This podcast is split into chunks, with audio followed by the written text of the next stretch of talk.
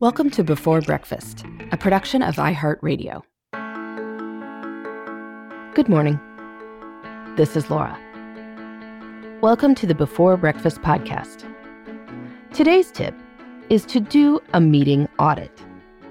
Study your calendar to figure out exactly what time commitments you have. Then you can decide if that is the right way to be spending your time or not. I know that before breakfast listeners do a great many things with their lives.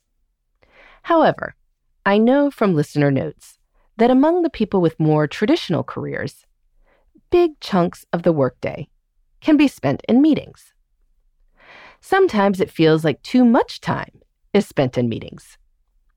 It's important to figure out what this time looks like so everyone can make wise choices. Meetings exist for a reason we need to work with other people. It is unlikely that those people are going to randomly show up in our offices or on Zoom at precisely the time when we want to speak with them. It is also unlikely that they are going to be randomly prepared to talk about the subject we need to talk about. So, we arrange to meet with certain people at certain times. But in order to protect space for collaboration on the schedule, certain things wind up happening. We schedule recurring meetings, theoretically, so everyone will always be available. Unfortunately, as the number of recurring meetings rises, people's schedules become more disjointed. In order to find someone, you have to schedule a meeting. And in order to make sure people are focusing on a particular question or project within that disjointed schedule, you also have to schedule a meeting. It's the major form of accountability. Meetings become a way of gaining visibility, and no one wants to be exclusionary. So, more people wind up in meetings than need to be there. This wastes people's time and makes schedules even more fraught. Soon, it seems like all people are doing is going to meetings. One person told me recently of looking at her calendar and realizing she was scheduled into nine meetings every single day. These are ones that she had absolutely no choice about. Her presence was already set. That doesn't even get to all of the one off meetings that had to occur here and there.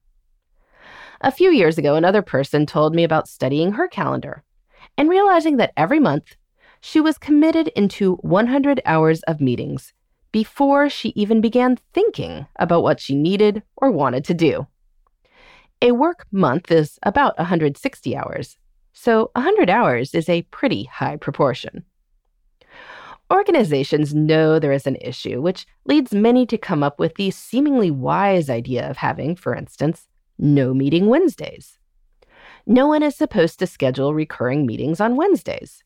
It is only for emergencies. Great, right? But I recently saw a tweet from someone noting that a friend at one of those companies had 12 meetings scheduled on a no meeting Wednesday. In every case, it was because the organizer had noted that Wednesday was the only time everyone was free. It's funny, but the only way we can be aware of the cost of these meetings and to know if they are worth it or not is to know how many there are.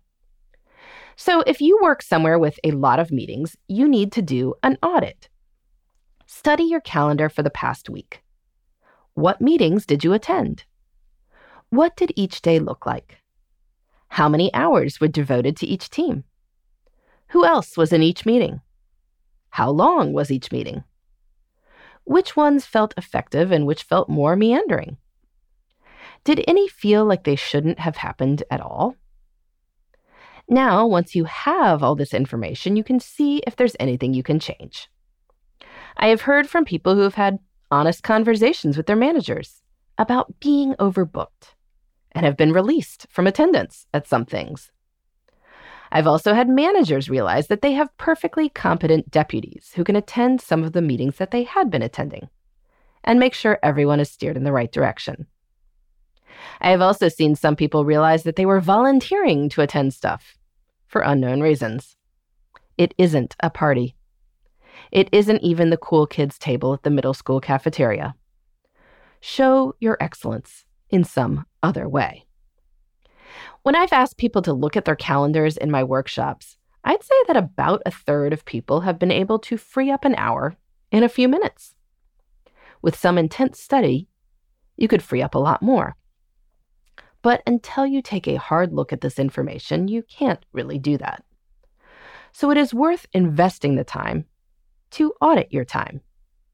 This goes for meetings, though honestly, it goes for obligations in general. Some volunteers wind up overscheduled in meetings. And indeed, it can be worse if the organization isn't actually putting a price tag on your time. When you know where your time goes, you can make choices that help you spend it better. So, add up your meetings and question all of them. You just might make more time to get more work done. In the meantime, this is Laura. Thanks for listening. And here's to making the most of our time.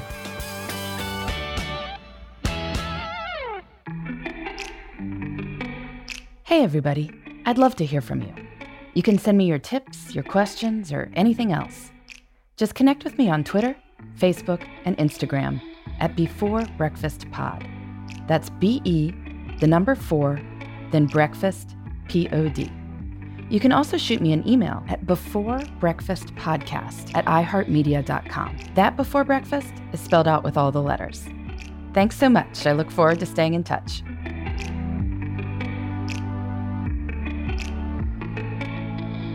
Before Breakfast is a production of iHeartRadio. For more podcasts from iHeartRadio, visit the iHeartRadio app, Apple Podcasts, or wherever you listen to your favorite shows.